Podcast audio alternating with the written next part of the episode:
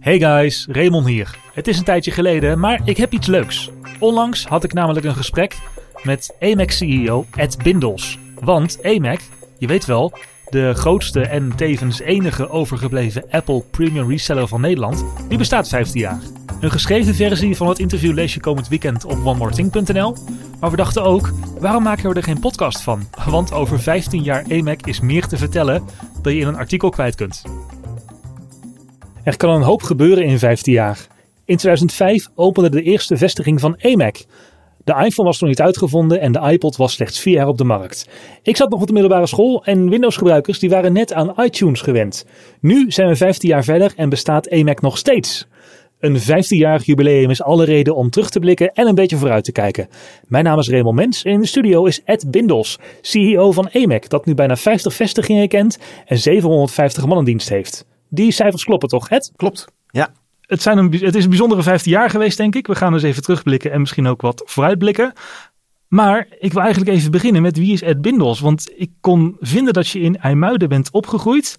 Maar ik denk dat je als kind of tiener eigenlijk al wist dat je een enorm retail imperium in Nederland op wilde gaan zetten. Um, ja, nee, ja en nee. Um, toen ik op, uh, ja, uh, na de lagere school heb ik, uh, te heette toen op lagere school, mm -hmm. heb ik gewerkt bij Tandy als een uh, bijbaantje door de week. Mm -hmm. um, waarbij ik over een hele luie uh, bedrijfsleider had die uh, meteen de deur uitging zodra ik binnenkwam. ja, ik was 15.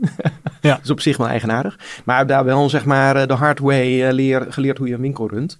Oké. Okay. Um, en ik heb nog wel eens tekeningen gevonden van mezelf dat ik een, comp een componenten, elektronica componentenwinkel ging beginnen. Ja, toen ik een jaar of 12, 13 was of zo. Dus op een, ja, eigenlijk zat de retail er op een of andere manier blijkbaar ah. wel in. Ja, ja, ja. En uh, nu dus uh, CEO van AMAC. 2005 begon het allemaal in Utrecht. Aan de Mariaplaats uit een hoofd? Maria Straat. Maria Straat. Ja, de zijstraat van de Mariaplaats. Ja. En die winkel bestaat nog steeds? Klopt. Ja. Het is best wel hard gegaan volgens mij. Want naar Utrecht volgden winkels in Amersfoort en Den Bosch. En er was ook iets met Eindhoven met een primeur, herinner ik me. Klopt. Um, nou, zoals wij in 2005 begonnen. Uh, was eigenlijk de, uh, het heel simpel. Hoewel Apple wel echt absoluut wilde bepalen welke locatie je ging gebruiken. Mm -hmm. Dus de reden dat ik in 2005 open ging. Ik, ik was in 2003 feitelijk gestopt bij mijn vorige werkgever, TechData, een distributeur. En um, ja, eigenlijk zijn vooral heel vaak winkels afgewezen door Apple. Oké. Okay. Uh, dus toen we uiteindelijk de Mariaplaats goedgekeurd kregen, uh, nou, toen moesten we snel een winkel bouwen. Maar om een idee te geven, die winkel ging na 14 dagen open. Ja. Wij wilden namelijk open voor Tiger. Ah. Tiger zou op 15 uh, april uh, geïntroduceerd worden in uh, 2005. En een één of twee dagen voor de opening belde de directeur van Apple Nederland van... nou, het wordt niet 15 april, maar het wordt 29 april. Vervolgens was de winkel wel, nou ja, klaar is een groot woord. Uh, maar we hebben, uh, ja, je bouwde toen eigenlijk een winkel met uh, witte benches en zwarte kasten. Ah. Wat tegenwoordig witte benches en grijze kasten is. Maar dat was eigenlijk de enige maat of de enige richtlijn die er was. En voor de rest was er eigenlijk niet zo heel veel. Um, dus je deed, maar, je deed maar wat, wou ik niet helemaal zeggen. Maar ja, er waren niet veel richtlijnen. Want en, tegenwoordig zijn de richtlijnen bij Apple heel veel strenger, ja, denk ik. En de, en de ommezwaai, de, de, de, het kantelpunt was eigenlijk... want uh, Amersfoort uh, en Utrecht en de Mos zijn allemaal zeg maar, op die manier, die oude manier gebouwd. Mm -hmm. Eindhoven was de winkel waarin Apple voor het eerst ter wereld een winkel wilde testen... En waarbij alles gereguleerd was. Die winkel is ontworpen in Cupertino.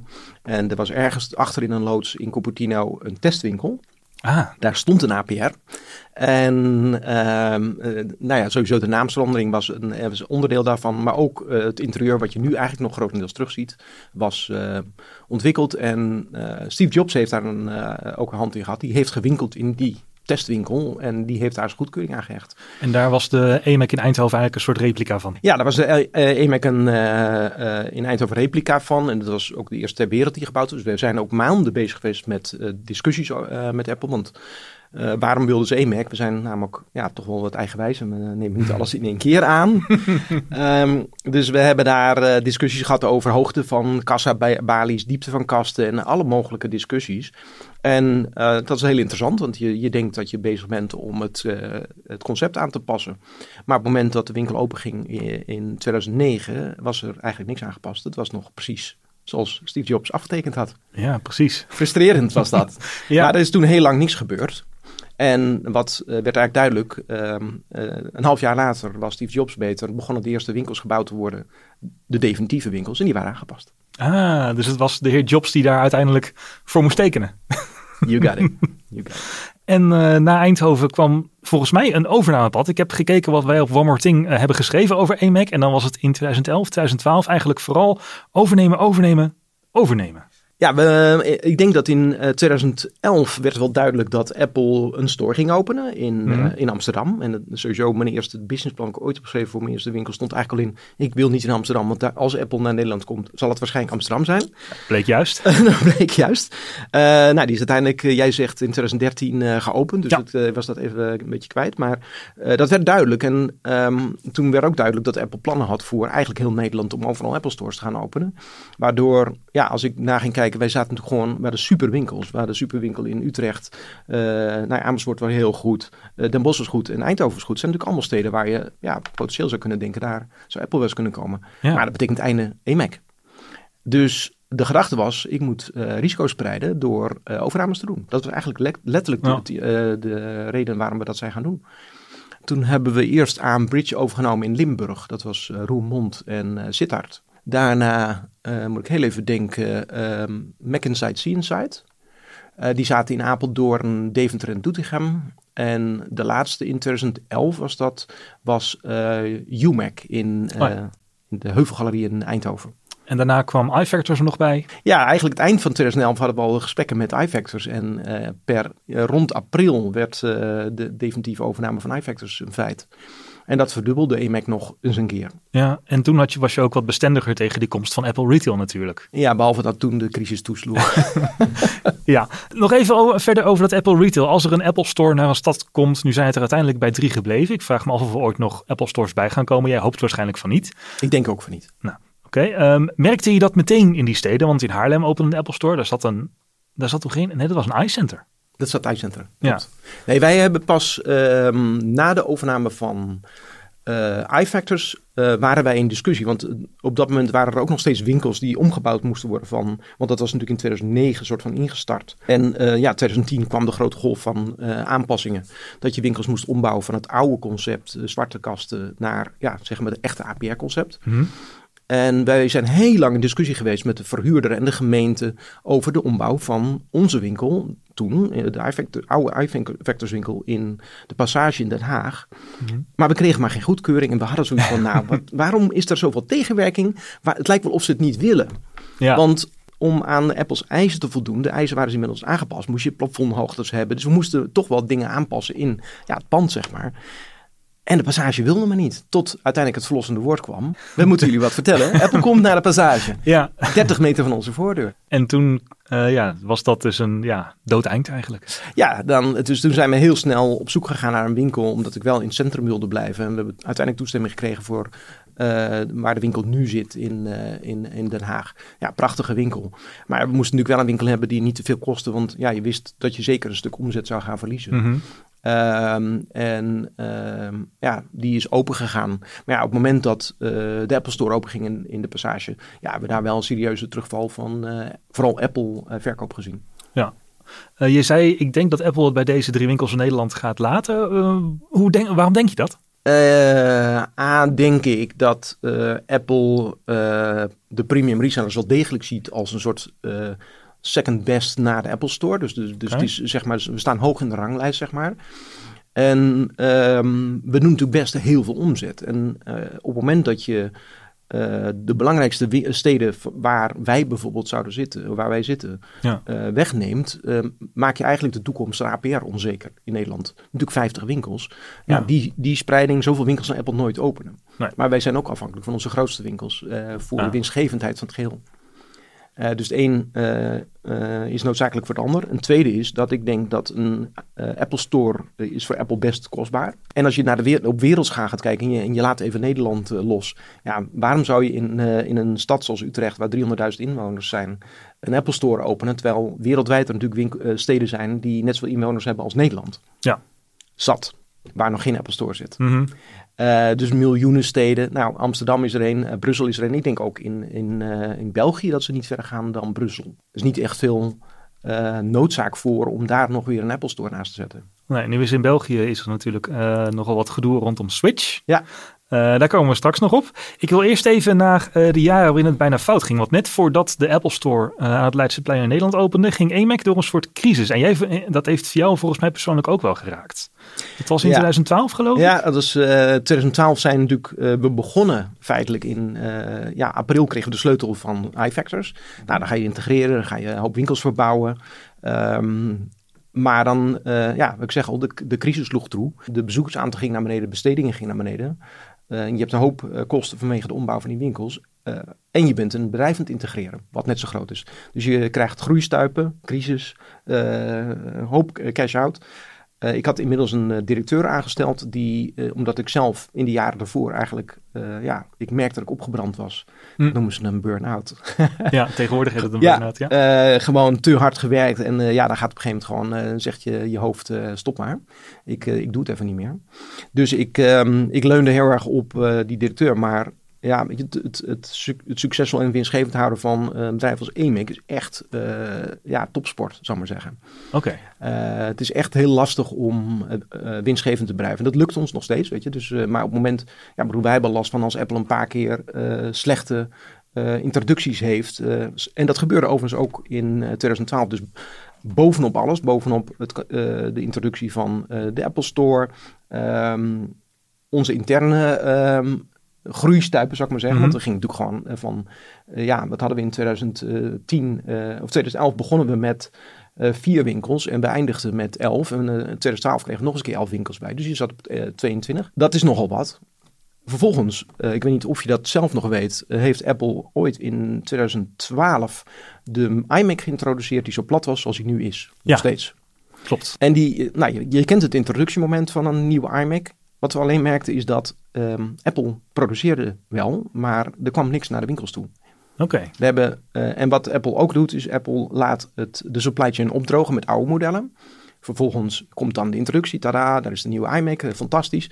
Maar ze hadden voor het eerst het scherm gelamineerd. Mhm. Dat ging niet goed. Oké. Die, dus de, er werd te veel van de productie afgekeurd, waardoor het dus niet in de winkels terecht kwam. Nou, dat betekent dat we pas, eh, ik geloof in december, de eerste 21 inches kregen. En ik denk eh, de 27 inches, dat zal eh, medio maart geweest zijn. En wat je ziet is, de eh, Mac, de iMac was ongeveer een derde van de totale Mac-verkoop. Mhm. die omzet was weg gedurende vele maanden. Nou, dat is, dat is een enorme, heeft een enorme impact op je winstgevendheid en, en je omzet. Ehm, en vervolgens maak je plannen van, nou oké, als die weer leverbaar wordt, dan ga je drie keer, vier keer het normale aantal verkopen. Nee, niet. We gingen verkopen wat we altijd verkochten. Ja. Maar dat betekent dus een enorme, eh, nou ja, alles bij elkaar. Dat betekent eigenlijk, we hadden overbezetting in de winkels. eh er ook nog eens een keer bij. Eh, december 2012 heb ik het roer overgenomen. Heb ik terug, ben ik terug de retail gaan leiden. Een, eh, een plan gemaakt om eh, onze loonkosten flink omlaag te brengen. Dus we hebben op, eh, ja, zeg maar dat eerste half jaar van 2013 niemand een zijn contract verlengd. Niemand opnieuw aangenomen. En allemaal fantastische mensen laten gaan. Ja. Ja, dat is echt, eh, Echt snijden, heel, snijden, ja, snijden. heel pijnlijk. Eh, maar goed, halverwege eh 2013 waren wij eigenlijk weer in veilig vaarwater, zou ik maar zeggen. Oké, en toen had Apple zijn supply chain ook weer redelijk op orde. Nou ja, toen waren inmiddels de iMacs er inderdaad Ja. weer. Maar, ja, maar we, we hadden ook in 2013 plannen gemaakt van, nou ja, weet je, dat, dat gaat helemaal door het dak. Nou, niet. Nee. Dus dat is gewoon weer terug back to normal. En we hebben in begin 2013 ook gesproken met, eh met iCenter van, ja, zou je niet eh, samen moeten gaan? Ja, dat is ook nog een interessant hoofdstuk in de geschiedenis van AMAC. De Best Group, zoals het zelf altijd zeiden. eh, dat kwam iCenter. daarna pas, hè? Kan dat daarna pas? Ja, die heeft Oh, ja. toen in eh, ergens in juni, juli, ik weet niet precies welke maand het was, hè, 2013 hebben zij iCenter gekocht. Ja. En de overname door AMAC is in 2017 gebeurd. Maar dat heeft een hele geschiedenis, denk ik. Nou, omdat de basgroep is natuurlijk, ehm, eh, even correct me if I'm wrong, ik weet niet of de basgroep in 2015, 2016 failliet is gegaan. En toen is, het, eh, is iCenter gekocht door eh, de eigenaar van eh Phonehouse. Ja, er was nog een telecom Klopt. boer, zeg maar, aan het roer toen. Ja, ja. Eh, die is toch wel achtergekomen dat een eh, premium reseller en eh, eh, ja, zeg maar top retailbedrijven à la een, eh, een premium reseller, dat dat toch wel een vak apart is. Ja, dat is niet vergelijkbaar met een telefoonwinkel waar je abonnementjes verkoopt en waar je wat toesteltjes op display hebt. Klopt. En het is heel kap- kapitaalintensief ook nog eens. Ja. Echt veel, uh, veel voorraad, veel geld nodig voor de voorraad. En het is lage marge, want uh, iedereen denkt dat ze altijd helemaal binnenlopen op Apple. Maar niet Apple binnenloopt op Apple misschien. Maar nee, die marges zijn, zijn ook beter laag. Dus, en, en bedoel, we bestaan ervan. Hè, dus je hoort me in die zin niet klagen. Behalve dan dat, ja, dat betekent dat je het gewoon goed moet doen. Nou ja, dus dat is niet gelukt. Dus wij hebben um, uiteindelijk in 2017 uh, iCenter gekocht. Uh, niet uit faillissement overigens, zijn niet failliet gegaan. Mm -hmm. Dus voor, ja, je zou bijna zeggen voor faillissement misschien. Want uh, in 2013 is, over 2017 is ook Fauna Suite gaan. Ja. Het moederbedrijf. En jullie waren een soort van de reddingsboot toen. Ja, ja. maar daar gaat waarschijnlijk een heleboel aan vooraf. Want je zei dat je in 2013 al begon met, met praten. Ja, maar dat was, dat was natuurlijk met uh, de toenmalige eigenaar van, uh, van iCenter. ICenter 1 kan je dan eigenlijk bijna zeggen. Ja. Um, maar wij, uh, ik was toen natuurlijk heel betrokken bij het redden van EMEC. En ik wist um, ho in hoeveel problemen we zaten. En wij hadden een relatief strakke organisatie. In de zin van uh, niet veel overhead, niet veel kosten. En iCenter was, ja, weet je, de rondleiding die ik kreeg door iCenter, denk ik, nou, dat kan helemaal niet wat hier allemaal ja. gebeurt. Dus de, de, de, de headcount was, ik zat alleen maar bureaus te tellen en uh, ik dacht kosten, kosten, kosten. Dit kan dus niet uit. En dat bleek ook. En dat bleek ook. Wat, wat, hoe moet, wat moet ik aan denken bij zo'n overname van zo, uit zo'n, uh, ja, laat ik het maar mobiele telefoonboer noemen? Daar zullen vast niet alle steentjes op de juiste plek hebben gelegen. Wat, wat, trof jij aan toen? Wat zijn de dingen die je toen meteen hebt moeten heb recht trekken? Wat, wat was er aan de hand? Uh, het viel eigenlijk, het, het, was een militaire operatie. En, en nog steeds als ik terugdenk, dan pet je af voor de mensen die dat gerealiseerd hebben. Eigenlijk was het relatief simpel, moet ik zeggen. Want okay. de locaties waren goed in basis. de mensen waren goed. Uh, ja, die waren alleen gefrustreerd dat ze uh, al maanden geen spullen hadden gehad. Wij hebben, in, uh, we hebben de sleutel gekregen. En we hebben in twee dagen, vanaf het moment dat we sleutel kregen, we zijn er met een soort van militaire kolonne heen gegaan. De helft van de winkels gesloten, geïnventariseerd. Het netwerk vervangen, kassa's vervangen. Dat was het. Eind van de dag de, de balans opgemaakt. de volgende ochtend kwam er een vrachtwagen met voorraad en waren ze beleverd en kon de winkel open. Dag twee ging uh, de tweede helft van de winkels uh, uh, werd geïnventariseerd, systemen vervangen. De voorraad kwam de dag daarna. Dus we waren eigenlijk gewoon in twee dagen was iCenter om. alle lampjes vervangen, want dat was ook onderdeel van ons. Wij zeiden dat het gele gelicht en wij wat, wat, wat, ah, wat frisse, crispy. Dat mag je dan wel zelf bepalen. Ja, dat, is, dat okay. zijn we die dingetjes die je mag zelf doen.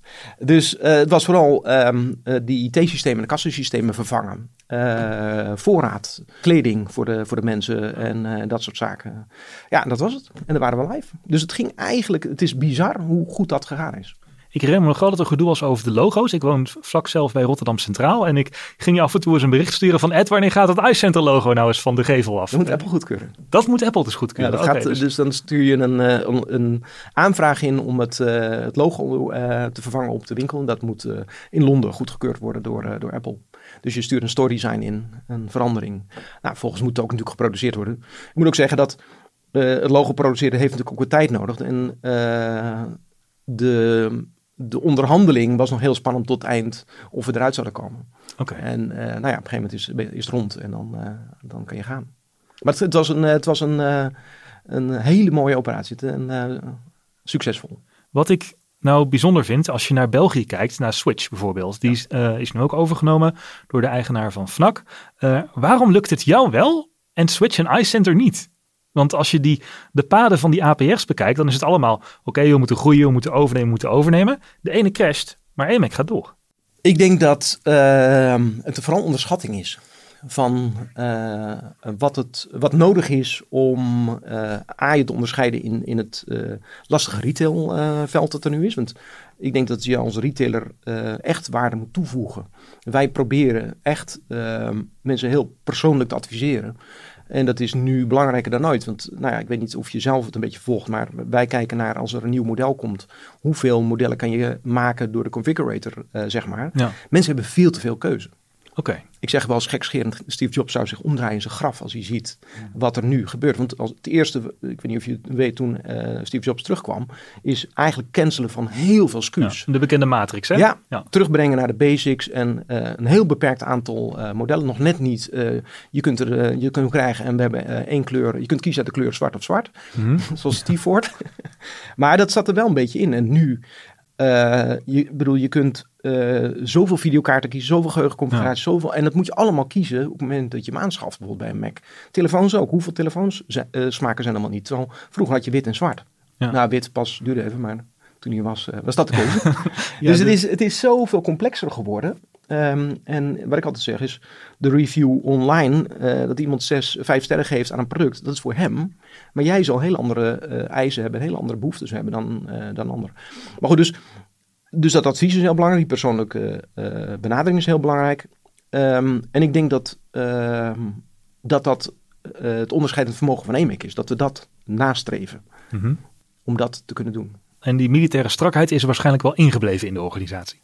Ja, dat is, uh, ja, dat kan ik wel zeggen, ja. ja. Hoewel ook dan weer, uh, merk je toch dat je soms in een jaar zit, uh, als je kijkt naar 2018, zeg ik dat goed? Ja. Dat is een jaar dat Apple heel veel introducties had die niet direct beschikbaar waren bijvoorbeeld. Of mm -hmm. de iMac moest vervangen worden, vernieuwd worden. Ja, dat duurde te lang. Nou, dat merken wij, omdat we denk ik ook wel mensen hebben die weten wat, een Apple, wat Apple maakt. Ja. Die weten dat dat product eigenlijk aan vervanging toe is. Dan merk je dat zo'n product steeds minder verkoopt. Nou, als hij dan een keer een half jaar later alsnog vervangen wordt, dan zie je in één keer die verkoop weer omhoog gaan. Ja. Dat soort dingen hebben impact op de exploitatie van een APR. We zijn natuurlijk best uh, afhankelijk voor ja. wat Apple doet. Ja, je bent best afhankelijk inderdaad van... Ja, dat is even zijn positieve kant, is, maar ook zijn negatieve, ja. en. En dat merk je dus ook echt, dat die, naarmate die line-up van Apple complexer wordt... met hoeveel RAM wil je, hoeveel opslag, welke videokaart. Jullie zien dat echt als unique selling point van wij weten jou als consument door dat moeras wat een Mac kopen tegenwoordig is te, te leiden. Ja, ja. Ja, dat denk ik. Vind je het zonde dat het zo, zo is met de, met de configurator en al die, al die, al die opties tegenwoordig? Je ik, denk dat, nou, ik denk dat Apple er goed aan zou doen om heel veel uh, zeg, grey-out, om, om bepaalde opties gewoon niet te bieden. Waarom zou ik op een MacBook Pro uh, 16 inch uh, van 7000 euro de keuze willen hebben tussen een videokaart van 50 euro meer of minder? Dat is toch waanzin? Dus waar slaat dat op? Weet je, waarom zou je die optie bieden? Dus eh, ik ga niet zo. En, en moet je daar dan nog een 16 uh, gig model bieden? Of, of moet je beginnen met 32? Uh, dat, soort, dat soort keuzes zou je eigenlijk niet. Uh, dat maakt het uiteindelijk de, de tabel gewoon wat makkelijker, zal maar zeggen. Ja. Dat doen wij eigenlijk zelf door die overweging te maken. Maar ja, vervolgens gaat iemand op de Apple website kijken en dan vind je alsnog eentje met dubieuze configuraties. Dus het, het wordt niet makkelijker, zal maar zeggen. Nee, ik denk en, dat en zeker niet voor de consument. En er is een groep consumenten die wat waarschijnlijk weet en die precies nu toe komt, ik wil deze. En er is een groep consumenten die zegt, ik bewerk video, wat moet ik hebben? I don't know. Ja, en dan is het ook nog meer, doe je dat professioneel of doe je dat uh, voor de hobby? Ja, ja, maar dat, ja. dat zijn, uh, ik denk dat er een hoop, eh, maar dat zijn natuurlijk ook nog, ja, uh, ga je nu een MacBook Air kopen of een iPad? Volgens mij, dat is nu ook natuurlijk gewoon een hot item. Is dat nu, wat is nu de keuze? Ja, dat zijn... Uh... Dus de, het is niet alleen dat. Dat was een stuk makkelijker in 2005, kan ik je zeggen. Want toen hadden we eigenlijk een witte en een zwarte MacBook en een, uh, en een PowerBook, volgens mij. Of was het MacBook Pro? Ik weet het niet. En de, en, en de Mac Pro. En de iPod. Ja, de iPod was er pas een paar jaar. Ja, ja. dat was hem. En daarna zag je ook dat die iPod ging uitdijen met mini, nano, ja, ja, ja. Uh, et cetera. Dus ja. dat is misschien wel toch wel Apple eigen om met meerdere smaakjes te komen.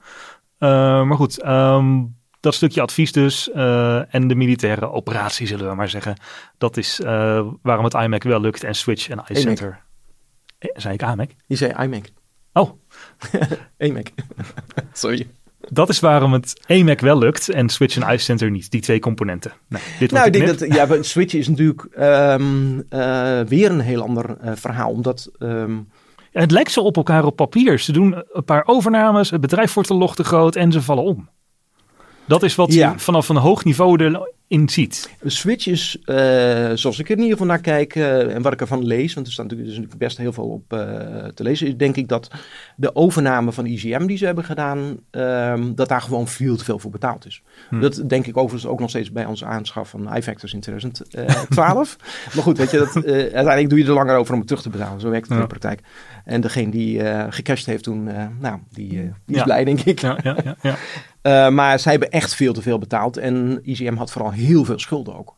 Okay. En die schulden zijn mee verhuisd naar Switch. Want Switch was een droombedrijf eigenlijk. Want wij werken eigenlijk al jaren samen met Switch. Omdat we, ja, we, we ze zitten op hetzelfde SAP-systeem wat wij hebben. Dat, dat hebben ze ooit uh, gedaan. De website hebben ze gezamenlijk ontwikkeld. Dan ze hebben onze website uh, geïntegreerd.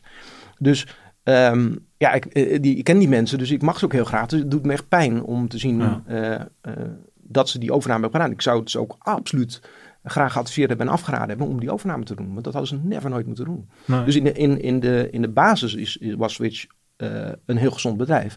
Maar niemand kan eh, 32 miljoen schuld eh, terugverdienen. Nooit. Dat was 32 miljoen, oké. Ja, ja. Dat, is, dat is te bizar. Dus dat is echt niet terug te Dus, dus dan ga je uiteindelijk ten onder aan je, aan je schuldenlasten en, en eh, kredietverzekeraars die kredietlijnen intrekken. Dus ze hebben een paar keuzes gemaakt die, waarvan ik ze achteraf, nou ja, is eigenlijk ook geadviseerd doe het niet.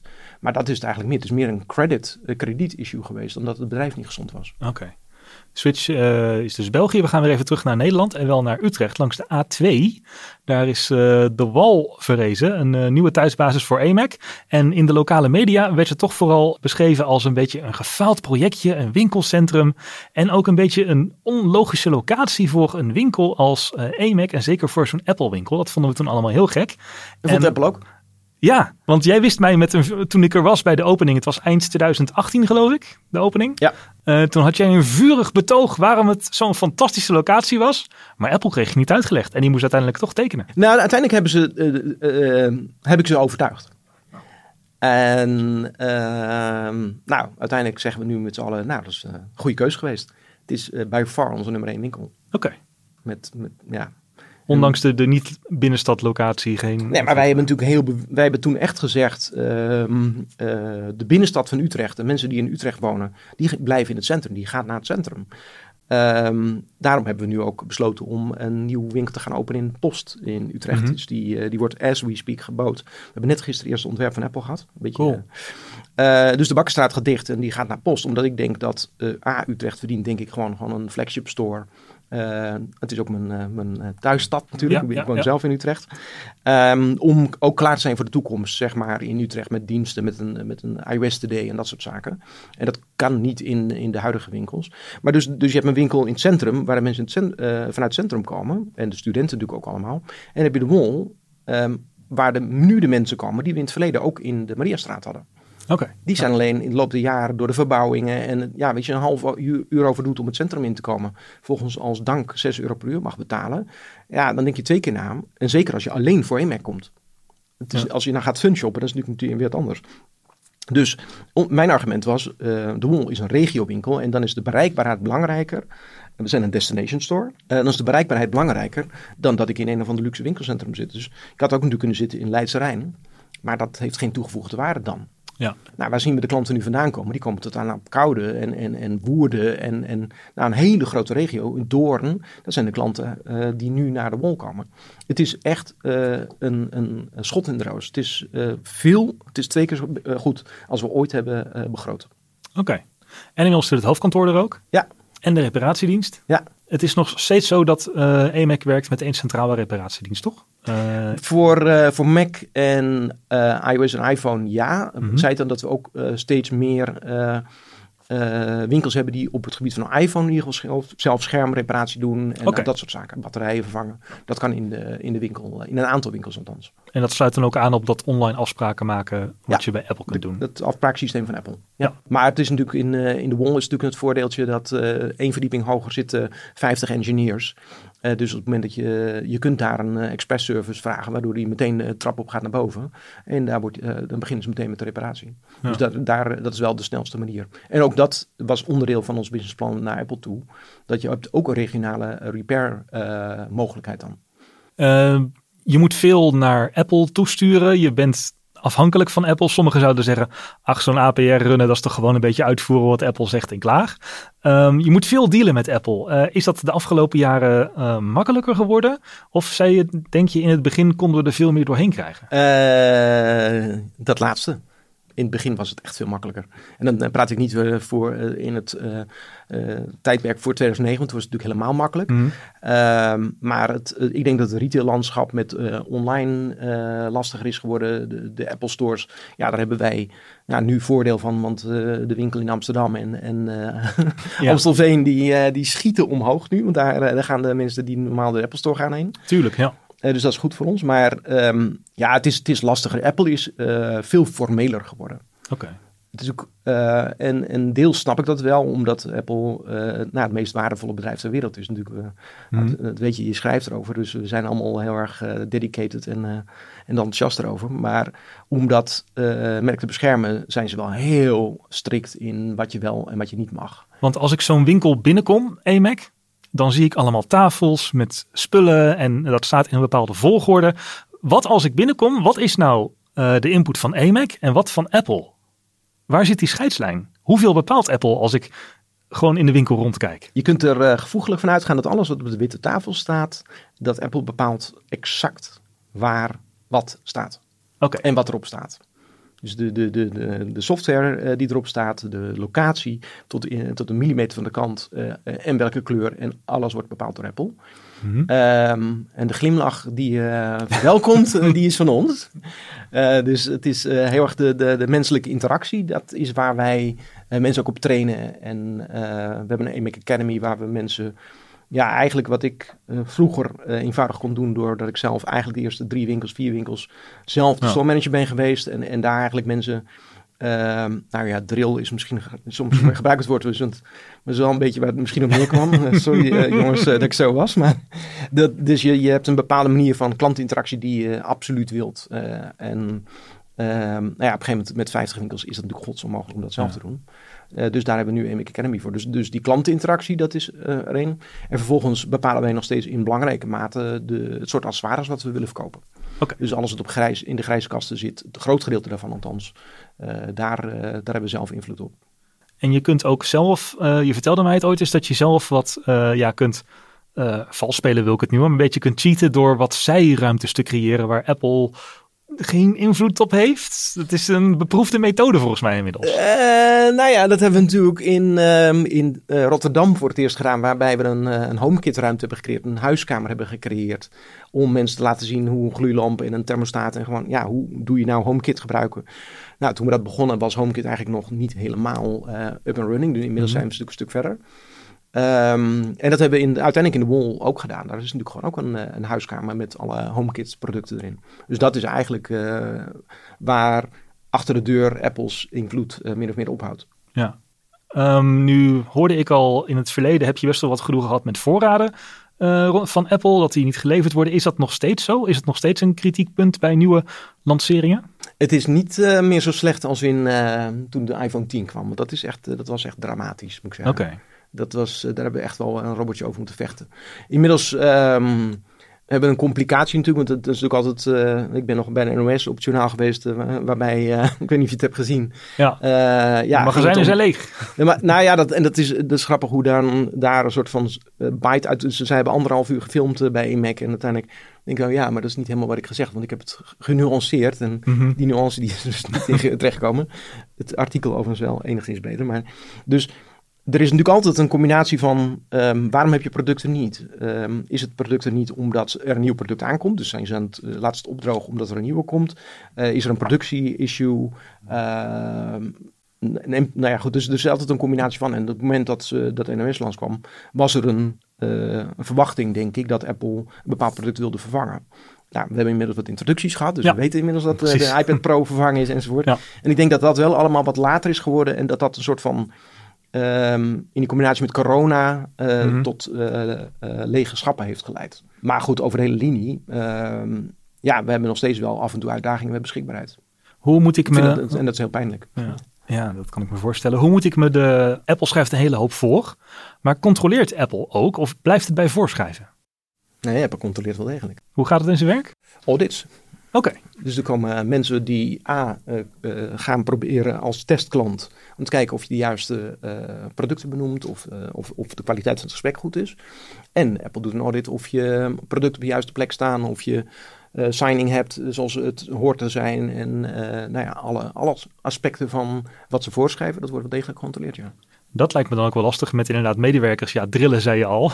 Die hoeven maar één zin verkeerd te zeggen. Het heeft waarschijnlijk gevolgen. Nou ja, dat kan wel zijn. Dat, maar ja, goed. Dat, of, ja, ik, ik heb dan. Ja, dat is het wel. Het is natuurlijk een momentopname. En het is natuurlijk ook. We hebben natuurlijk ook nieuwe mensen. De, ja. dat, dat, is ook wel zo dat er iemand nieuw begint. En ja, die is natuurlijk niet zo goed als iemand die al vijf jaar bij EMAC werkt.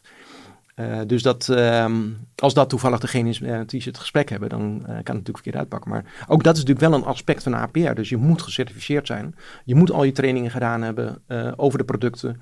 en in principe zou het zo moeten zijn dat iemand die echt helemaal vers is, niet over een Mac begint te praten.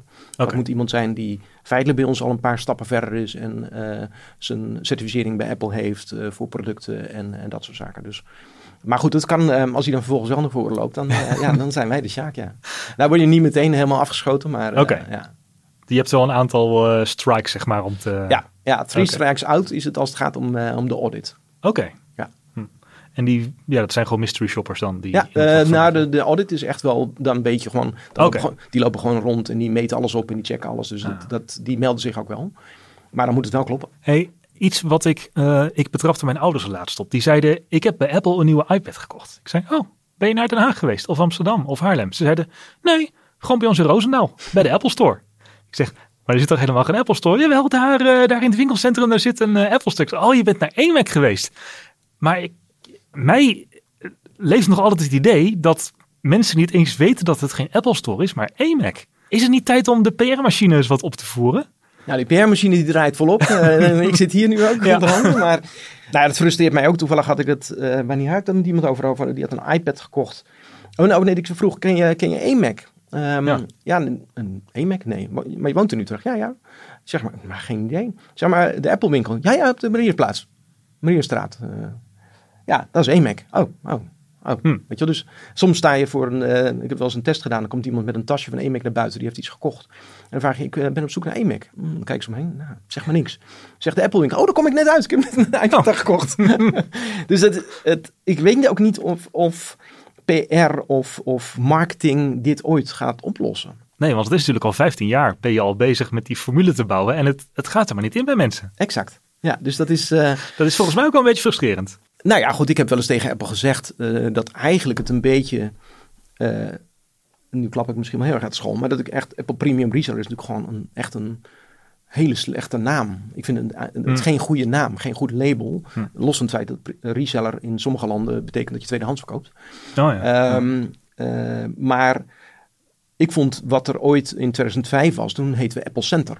Ik vond dat in ieder geval op zijn minst een betere naam dan, dan wat het nu is. Bovendien is het logo en de, de, de, titel van Premium Reseller is een soort van secundair. Dat hangt er ergens. Uh, terwijl je, staat er heel groot op. Maar dat verandert dus niks aan de perceptie van mensen. Nee. Dus ik heb wel eens gezegd, ja, voor mij haal je EMAX eraf en is dat secundair.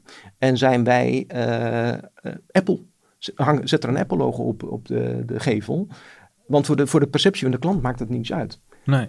Um, dus dat is... Um, nou ja, goed, dat, is, dat, dat, dat loopt al heel lang. In, in, in. Okay. Ik denk dat het goed zou zijn om die naam een keer te veranderen. Omdat ik denk dat het sowieso uh, verwarrend is voor mensen. Ze, ze, ja, ze, ja. ze, hebben het gewoon niet door. Nee, nee. Dus we zien er natuurlijk ook heel strak uit. En uh, daarom zijn we inderdaad vaak de Apple winkel of mm. de Apple Center. We hebben wel eens een keer een onderzoek gedaan naar naamsbekendheid. En vervolgens um, zei ik ook, ja, die naamsbekendheid is niet hoog. Maar jullie hebben ook het verkeerde vraag gesteld. Want als wij heel bekend zijn, als, als Apple Store heel bekend is in Groningen nou, 100% dan, ja. dat dat waarschijnlijk EMAC is. Dan is het EMAC, ja. ja. Dus dat is ook wel een, ja, een gevecht dat je met Apple zou moeten voeren, inderdaad. Nou ja, dat is, daar hebben we het af en toe over. Okay. Of, dat niet, uh, of ze daar niet iets aan moeten doen. Maar dat zijn processen die bij Apple heel lang duren. Omdat ik denk, op het moment voordat ze een Apple logo op die gevel zetten, dan willen ze dat service op bepaalde levels is. Dan, dan, ja. Dus er zitten heel veel dingen aan vast. Dan willen ze misschien een ander store design hebben. Uh, pff, er zit hoop aan vast, denk ik. De en dan kom je weer op het merk, hè? Ja, de Apple Dependance. Ja, ja. Zou wat zijn. Ja, dan moet je ook een hele service uh, afdeling gaan inrichten, want mensen verwachten bij een Apple Store waarschijnlijk inderdaad een, een directe Genius Bar-achtige service. Dus... Waar je ook een afspraak moet maken. Dat ja. duurt even. Soms ja. ben je, denk je sneller geholpen bent, gerepareerd bent bij ons als je hem inlevert. Klopt wel, ja. ja zeker als bijvoorbeeld uh, de toetsenborden van de MacBook het weer eens af laten weten. Um, daar wilde ik ook even naartoe. Uh, trouwens, ik, een, persoonlijk dingetje van mij. Ik, als ik EMAC binnenkom, dan weet ik, oké, respect voor de producten. Medewerkers weten het waar ze over hebben. Het ziet er strak uit. Is er een product niet op voorraad? Kan gebeuren. Ga ik naar Mediamarkt. Wat daar met Apple producten gebeurt, die liggen in bakken bij elkaar gesmeten en wat dan ook. Dat doet het merk toch ook geen goed? Ja, dat, dat is ook een lange discussie die ik met Apple heb. Want daar zit grappig genoeg als je daar kijkt, de Apple Shop heet dat dan. Mm -hmm. Daar staat wel een SEC, een Apple logo ergens Ja. op een paneel. Maar als je dan vervolgens een iPad wil hebben van 1500 euro en dan die Space Gray met eh, 256 gig. ehm, ja, die zit in die ruif. Je kan hem zelf opgraven, bij wijze van spreken. Ja. Eh, ja, ik vind dat inderdaad geen, eh, geen Apple-beleving. Dat ben ik helemaal Nee. niet eens. Zou Apple daar niet gewoon in moeten stoppen en gewoon zeggen, we premium resell als dat wordt, dat kunnen ze zich waarschijnlijk niet veroorloven. Nou ja, kijk, uiteindelijk, ehm, de vraag is, nou ja, dat, denk ik. Ik denk dat het een belangrijk kanaal is voor ze. Ehm, ik denk dat prijsdruk daar iets doet. En ja, wat wij zien is dat we de afgelopen jaren ehm, eigenlijk met- dynamische prijzen werken. Ik vind, ik vind nog steeds dat we beter zijn dan de mediemarkt in heel veel op, eh, aspecten. En veel veel meer bieden dan de mediemarkt. Eh, maar, en dus dat we ook iets meer mogen vragen. Want we bieden ook meer. We doen meer voor mensen. Ja. We besteden gewoon meer tijd aan ze. Je staat met iemand van EMEC, kan je rustig eens een keer, misschien 20 minuten, half uur eh, praten over de keuze en wat voor jou de beste eh, oplossing is. Ehm, nou, dat, je, dat kost geld. Eh, een, een premium reseller zit op een plek en het soort winkel is aanmerkelijk kostbaarder om te bouwen dan eh, een Apple shop in een mediemarkt. Ja, precies. Wat, wat Apple natuurlijk zelf bouwt. Dus, dus, ehm, dus prijs is denk ik de reden waarom een hoop mensen naar, eh naar Mediamarkt gaan misschien. Ja. Hoewel het verschil momenteel echt gewoon heel klein is. Ik heb het idee dat Mediamarkt wel meer kan maken ook qua stunten met producten. Ik weet niet, ik heb geen insight in hoeverre dat gereguleerd wordt door Apple. Wij mogen ook stunten met producten. Apple zal zich nooit bemoeien met de prijs van producten. Oké. Je levert alleen dan je eigen marge in waarschijnlijk. Ja. Ja. Ja.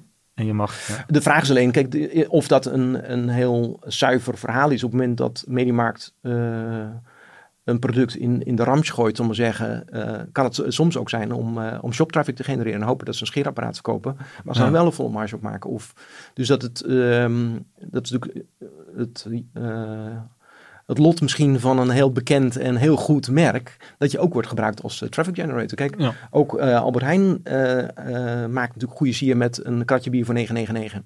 En dat is echt niet om ze daar nog geld aan verdienen, denk ik. Ik denk dat dat gewoon is omdat mensen dan eh, dat kratje bier en spullen kopen. Andere spullen precies. kopen. En als grote organisatie kunnen ze dat makkelijker flikken dan een APR-titel. Nou ja, goed, ik, ik kan me dat soms ook helemaal niet veroorloven. Nee. Domweg. Zo simpel Ja. is het eigenlijk. Even, Je moet gewoon winst maken hoor. ja precies. uiteindelijk moet er wat onder de streep overblijven natuurlijk. Ja. Eh, even, we verlaten even de retail. We kijken even naar het merk Apple. Ik zie dat je een nieuwe iPhone 11 hebt, een Apple Watch. Eh, zou je jezelf een fan noemen of een gebruiker van het merk? Nou, ik verkoop Apple sinds 2009 en ik ben nog steeds eh, bezig met eh, de verkoop van Apple. Dus ik kan wel zeggen dat ik een fan ben. Ehm, ik ben niet een blinde fan, want ik, ik heb best, en dat zal jij ook hebben, er zijn best wel dingen waarvan ik denk, waarom doen jullie het nou zo? Of dit had wel handiger gekund. Zeker als je naar bepaalde apps kijkt of zo, denk ik, nou, dat is niet top of class, niet, niet het beste wat er, wat er te maken is. Maar over het geheel genomen denk ik dat ze nog steeds echt onderscheidend zijn en echt fantastisch mooie producten maken. Dus ik ben wel echt een fan. Ik noemde ook al het toetsenbord van de MacBook. Daar is waarschijnlijk de reparatieafdeling ook heel druk mee geweest Klopt. Ja, eh, ja. de afgelopen tijd. Ik- de mijne is ook vervangen op mijn... eh, Ah, ja. Ehm, heb jij het merk en de gebruiker ook, die bij jou in de winkel komt, echt zien veranderen met eh, de jaren heen? De Apple-gebruiker, zeg maar. Ja en nee. Eh, doordat je een. ik weet nog, toen wij in 2005 de winkel hadden. Het is wel grappig, omdat we natuurlijk toch al 15 jaar praten, Mhm. terug te kijken. toen ehm, was er een term dat heet het halo-effect van de iPod. Mhm. Dus mensen begonnen met een iPod en dat was, een, nou ja, dat was de toonaangevende mediaspeler op dat moment. En het halo-effect was dan dat als je een iPod had, ja, dan zou je wel eens kunnen nadenken over een Mac misschien. Dus dat halo-effect, dat, dat dat uitstraalde over Mac. En dat heb je natuurlijk nu. Je hebt zo ongelooflijk veel iPhone-gebruikers dat mensen. ehm, je zou bijna kunnen zeggen, ja, wat is het halo-effect van iPhone? Dus je hoeft minder uit te leggen dat eh, dat, dat het obscure merk is van, eh, van Apple. En dat dat is voor de niche en voor, voor nerds en, eh, en geeks. Dat is natuurlijk totaal niet het geval. Dus dat, is, dat maakt het wel een stuk makkelijker. Maar ik sta heel af en toe nog wel eens in de winkel. En ja, dan kom je in gesprek met mensen. En dan zie je mensen staan bij een Mac. En dan ben ik altijd degene die dan het gesprek begint. Van, ja, dan is het Mac niet wat... eh, ja, mooi, het is een nieuwe MacBook Air of whatever. Mhm. Ze zeggen, ja, maar het is veel te duur. Zeg maar, te duur? Wat, wat, wat, wat heb je nu en wat kost dat Nou. dan? Ik zeg, maar wist je dat als jij deze Mac over vier jaar inlevert, dat, we, dat wij zelfs waarschijnlijk ongeveer, nou over, over drie jaar, eh, is het waarschijnlijk de helft een nieuwwaarde. Geven wij ervoor weg, terug. Ja. Oh, oh, dat wist ik helemaal niet. Dus die kan je eigenlijk van aankoopprijs aftrekken. En eh, ja, dan zeg je, ja, maar goed, ik heb ook eh, Windows nodig. Maar waarom, waar, waar heb je Windows dan voor nodig? Eh, nou ja, ik heb Office? Excel. En, Ah, weet ja, je, dus, ja. ja. en dat is letterlijk het gesprek wat ik had in 2005 met mensen. En dat heb je nu nog steeds. En dat, en dat, nou, dat is letterlijk nu, nog steeds. En, en we hebben nu dus ook een, een, een eigen daarvan, dat, dat, dat uh, maakt iets helemaal los. Ik denk, ja, maar dat betekent dat er dus nog steeds mensen zijn die we moeten vertellen dat, uh, dat het eigenlijk heel makkelijk is om over te stappen op een Mac. En dat eigenlijk alles wat ze normaal gebruiken, dat prima werkt. En, uh, en dat, by the way, Excel was er eerst voor de Mac en daarna pas voor Windows, want er was helemaal geen Windows toen Precies, Mac dat weten de... Dus, ja. um, dus er, zijn, er zijn nog steeds voordelen, dat, vooroordelen. En die, die lijken dus nog steeds hetzelfde te zijn. Uh, Mac is voor de grafische gebruiker. Mac is duur. Dat is gewoon niet meer het geval. Ga een willekeurige Dell configureren tot de specificaties van een Mac. Dan ben je hoger. Dat is duurder. Ja. Want er zit gewoon een wat mindere batterij, minder schermen, mindere wifi. Dus alles net wat minder.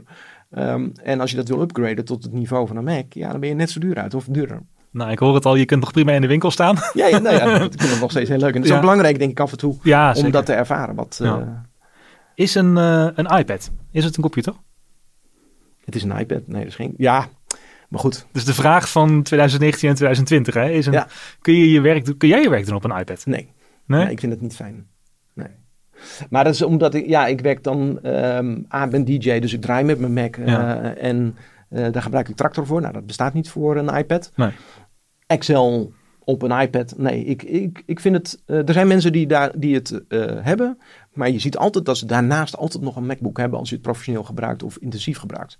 Maar ik denk wel dat er een hele grote categorie mensen is. die normaal een computer zou hebben of een PC zouden hebben. Ehm, waarbij eh, een iPad veel makkelijker is. En eh, zeker als je het vooral gebruikt voor internet en, Ja. en een mailtje sturen en, en eh, social media. Ja, is een iPad natuurlijk gewoon veel geschikter voor heel veel, heel veel mensen. Geen browser extensies die je browser over kunnen nemen, geen virussen, geen ja, wat dan ook. Nee. Ja.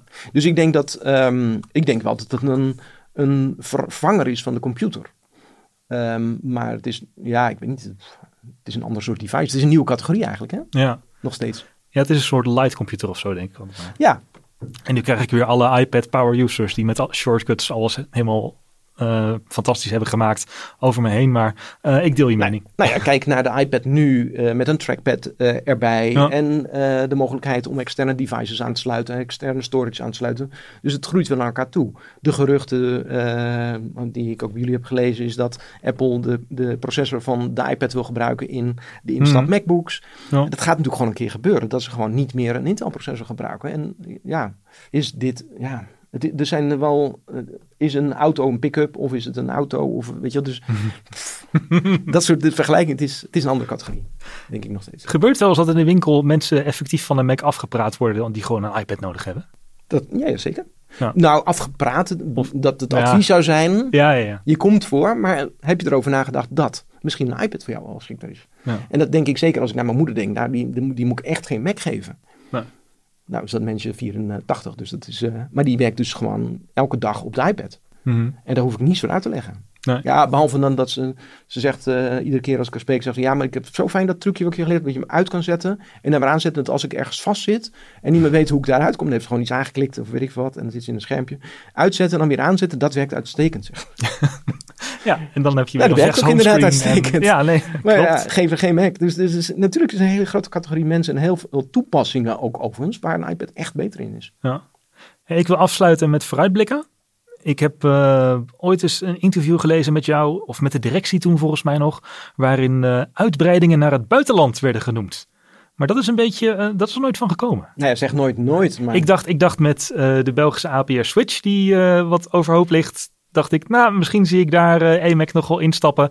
Maar toen zei jij net 32 miljoen schuld en toen dacht ik ook, ja. Ja, maar goed, ze zijn natuurlijk wel nu ehm, doorgestart en die schuld is weg, hè? Oké, ja. Dus dat is, eh, ja, zeg nooit nooit. Wie weet wat de toekomst Ja. brengt. Hè? Want uh, iCenter is natuurlijk ook twee, eh, twee keer failliet gegaan. En ja, voordat de derde keer gebeurde, hebben wij het gekocht. Dus ik, ik weet niet, misschien komt die kans nog. Of ik sta er niet per se negatief tegenover. Maar weet je, dus ik zie ook daar weer misschien hetzelfde als wat we ooit zagen bij iCenter.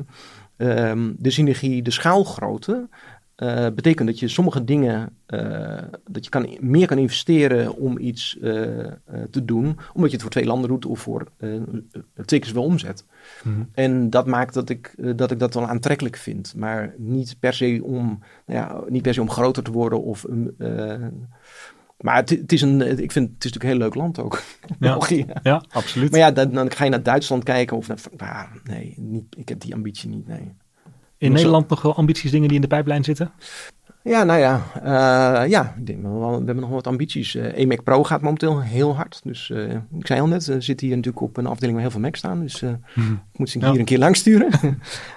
um, dus de zakelijke markt, mm -hmm. de gezondheidszorg begint ook nu te groeien. En nou, de, de corona-verhaal heeft natuurlijk ook dat een extra impuls gegeven. omdat ze erachter komen dat een iPad inderdaad heel makkelijk is om facetimen. En dat je met iemand kan praten zonder dat je besmettingsgevaar hebt. Um, onderwijs blijft groeien uh, bij ons. Het is niet altijd een heel winstgevende markt, toch? Veel investeren, weinig returns? Nou, het is een heel over. lang traject en dat is eigenlijk meer uh, een concurrentieverhaal. Dat de concurrentie het wat platter doet en alleen vooral voor een heel erg lage prijs doet. En dat maakt het uh, een beetje zuur dat je drie jaar in, in school geïnvesteerd hebt en dat ze uiteindelijk up and running zijn. En dat uh, vervolgens eigenlijk het alleen om de prijs gaat. En dat, ja. ja dat is aan Apple om, om te kijken, is, zijn, is, wil je dat wel? Maar goed, dat is, we, voorlopig bestaan we nog steeds ook in onderwijs goed en we groeien daar dus. En in de B2B sector? Ja, in de B2B kunnen we heel veel groeien. En ik denk dat daar de winkels ook een steeds belangrijke rol beginnen te spelen. Dat mensen, ja, als je ZZP'er bent, dan koop je eigenlijk natuurlijk in de winkel. Ja. Um, ik wil afsluiten met wat je net al zei. Ik draai plaatjes. Ik ben ook DJ. Ik denk dat weinig mensen het maar weten. De man die deze, uh, die deze winkel heeft uh, gesticht en heeft opgebouwd, die is in zijn vrije tijd, is die DJ en draait hij uh, in een club in Utrecht. Ja, klopt. Um, en ben mede-eigenaar van de club nog steeds. Ja. ja. Dat heb ik in de, de club in 2009 gekocht. Ik denk dat ik me verveelde of zo. Ik weet niet wat. Uh, ja, feestjes uh, vind ik nog steeds iets leuks. Uh, vind ik leuk om te doen. En de, ja, het is een normaaliter een technoclub. En dit is een wat andere avond die meer housey is. en dat, ja, dat is mijn vrije tijdsinvestering. Ja, Alleen dat precies. ligt natuurlijk nu ook dicht. Stil helemaal. Ja, ja. ja de coronacrisis raakt ook de horeca. Ja, zeker. Dus wij mogen ons gelukkig prijzen dat we met EMAC in, in, in deze categorie producten zitten... die eigenlijk nu, nu meer geko gekozen worden dan anders. Uh, maar de club is natuurlijk dicht, dus dat is wel dat is lastig hoor. Ja, ja begrijp ik. Ik. Ja, ik voel mee met heel veel retailers uh, die in de kleding zitten nu, die 80% reductie zien. Ehm, en de horeca die dicht zit. Niet naar mijn favoriete restaurantjes en heb het niet eens over dat het fijn is om met vrienden te zijn. Maar goed. Ja, dat zijn lastige Ik heb gelukkig tijden. wel een boot waar ik op mag zitten met, oh, drie, ja. met drie mensen nu op, op anderhalf meter afstand. Ja, dat vind ik dan ook heel grappig aan jou dan. Je komt hier binnen in een, gewoon een blouseje en gewoon als, ja niet in een strak pak van als CEO van een miljoenenbedrijf. Maar die boot is dan toch wel een ding, dat wilde je dan toch wel blijkbaar. Ja, dat, dat, um, dat is eigenlijk omdat ik een paar keer met vrienden was gaan varen. En denk, dit is zo fijn, dit is zo een sociaal gebeuren. Om dan met, uh, ja, met z'n achter gewoon uh, lekker ja. naar Loosdrechtse plassen te varen en een dagje wijn te drinken en, uh, en, te eten en te barbecuen. Dus um, ja, dus die heb ik uh, mezelf cadeau gedaan. Mocht ook wel naar die 15 jaar. Zeker. daar sluiten we mee af. Ed Bindels, CEO van EMAC, dankjewel voor je komst. Bedankt voor het interview.